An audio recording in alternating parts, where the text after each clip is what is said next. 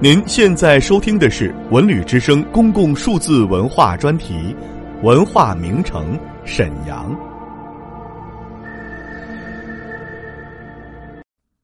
长英怀公馆，长英怀公馆旧址位于大东区天后公路万寿巷五号，现房为大东区委党校所用，被列为沈阳市不可移动文物。二零零八年被公布为市级文物保护单位。公馆建于民国初期，占地三千二百九十五平方米，建筑面积一千六百九十六平方米。这座公馆由主楼、门房、院墙、影壁墙等组成，大门是三个旋拱式的门道，仿古牌坊式的中门。为歇山顶，正脊两端翘起鼻子，拔檐挑脊。院内设大花坛，有假山喷泉。主楼正中大门前沿半圆形抱厦，四根水泥圆柱挺立，圆柱上端是浮雕花叶，与二楼正中半圆形阳台组为一体。该建筑群体体现了中西结合的特点。从外表观看，长英怀公馆除略显颓态外，其外貌大体如故，仿牌楼门、门房、主楼等建筑大体完好。据大东区委党校有关人士介绍，该公馆楼内设施结构已经年久失修，天棚、地板、坚壁墙、主楼外墙局部均出现了破损。二零零四年八月，大东区对长英怀公馆进行了全面修缮。长英怀，字汉伯，祖籍山东寿光，一八八八年生于吉林省梨树县刘家馆子乡一个官僚地主家庭。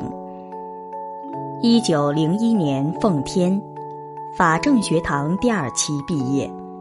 历充黑龙江陆军第一师军法处长，代理督军署军法科长兼省长公署参议，奉军赴陕剿匪总司令部军事参议。一九二二年参加第一次直奉战争，任骑兵第三旅参谋长，后任北京政府交通部参事、国务院参议。吉林、黑龙江两省剿匪总司令部参谋长，奉军镇威军骑兵集团司令部参谋长。一九二四年任奉天全省军警执法处长兼清乡督办，是年参加第二次直奉战争，任奉军第三四方面军军团部政务处长、交通司令。一九二六年任京奉铁路局长，是年十二月，张作霖联合孙传芳、吴佩孚拼凑安国军，他受任安国军交通总长。次年六月，张作霖等成立中华民国军政府，任攀附内阁交通次长，不久代行部务。一九二八年三月，任关税自主委员会委员。是年六月，张作霖被炸身亡后，七月由总参议杨宇霆举荐出任黑龙江省省长。不久，被东三省保安总司令张学良任为东三省交通委员会委员长，与杨宇霆来往密切，反对东北易帜未果。同年十二月，被南京国民政府委任为黑龙江省政府主席。易帜当日，与杨宇霆公开拒绝参加张学良等东北军政长官与南京政府代表的合影，在公馆拒不悬挂青天白日旗。一九二九年一月，与杨宇霆同被张学良枪决。张作霖大力发展自建铁路，当时奉系铁路主要由常荫怀负责。因其精明强干，大力整顿铁路交通，京奉路局一跃成为全国模范路局之一。其后，他不顾日本的抗议，毅然废止了奉海铁路与满铁联运合同，解决了奉海铁路机车车辆不足的困难，使中国自建自营的奉海路迅速扭亏为盈，成为中外闻名的铁路干线。常荫槐虽是奉系军阀要员，但对旧官场馈赠往来、筹作的习气不以为然，办事认真肯干。一九二二年，第一次直奉战争，奉军大败，士气低落。常荫槐时任奉天全省军警执法处长及全省清乡督办，因沈阳城内驻军较多，军纪很差。打架斗殴时有发生，破坏了城市的公共秩序。为此，他整肃军纪，维持社会治安，颇为努力。在京奉铁路局长及东北交通委员会委员长任内，常荫槐致力整顿铁路交通运输秩序，对不够车票乘坐火车的官兵、聚众闹事者。破坏交通秩序的散兵游勇，以及违反路规的客货运输单位等，敢于督令属员按章办事，而且对违章者处罚较严，不留情面，不怕得罪上司及同僚，因此使多年较为紊乱的铁路交通面貌有所改观。常荫槐主管铁路交通时。奉东北地方当局指示，修筑大通铁路。尽管日本帝国主义多次抗议，反对修筑这条所谓与南满铁路平行的线路，但常荫槐不为其威胁所动，仍按计划施工，直至建成。除此之外，他还很重视培养铁路人才，成立交通教育监督处。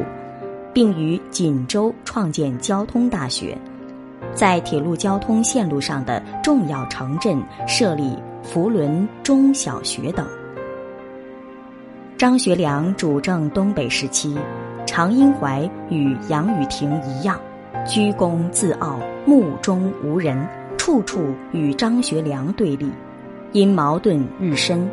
一九二九年一月十日，被张学良下令处决于老虎厅，终年四十一岁，史称杨长事件。